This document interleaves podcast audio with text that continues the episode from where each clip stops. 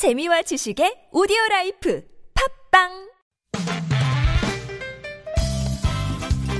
빡빡한 일상의 단비처럼 여러분의 무뎌진 감동세포를 깨우는 시간, 좋은 사람 좋은 뉴스 함께합니다.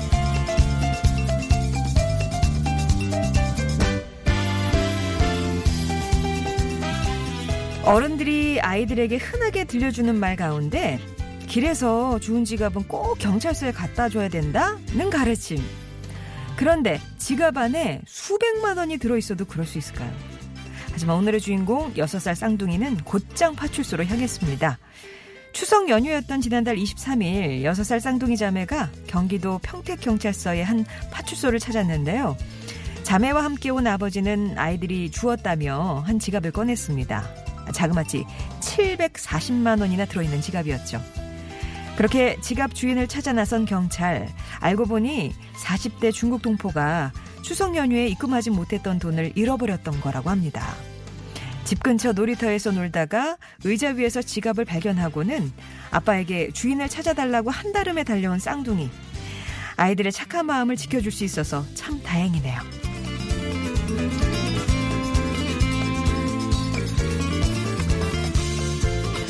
매일 만날 수 있었기에 안부를 물을 필요가 없는 관계.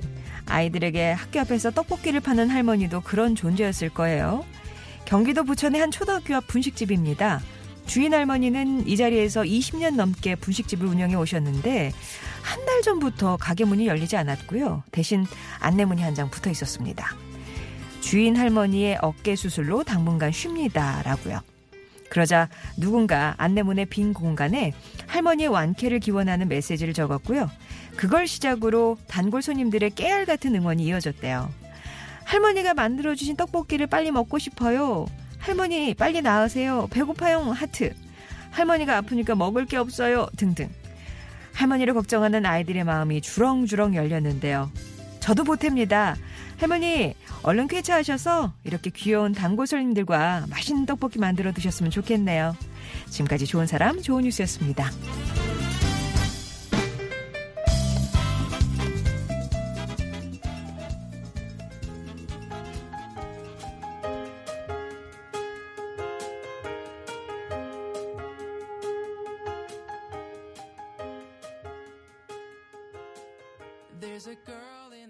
A Great Big World의 록스타 들으셨습니다. 좋은 사람, 좋은 뉴스. 오늘은 좀 어린 친구들의 착한 얘기였어요. 지갑을 찾아준 쌍둥이 자매.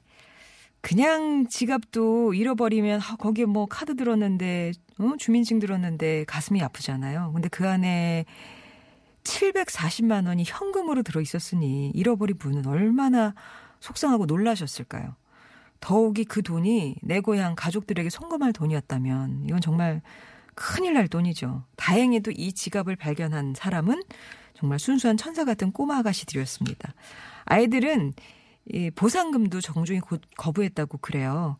아이들 아버지는 뭔가를 바라고 한 일이 아니다. 각박한 세상이지만 우리 아이들이 앞으로 좋은 일 많이 했으면 한다고 얘기를 했습니다. 대신 아이들은 경찰서장님의 상장을 받았거든요. 활짝 웃으면서 V자를 그려 보이는 자매가 진짜 너무 상큼해 보였습니다. 그리고 분식집 할머니를 응원하는 그 단골들의 얘기 전해드렸죠. 이 단골 또 꼬마 손님들일 텐데 부천의 한 초등학교 분식집이니까요.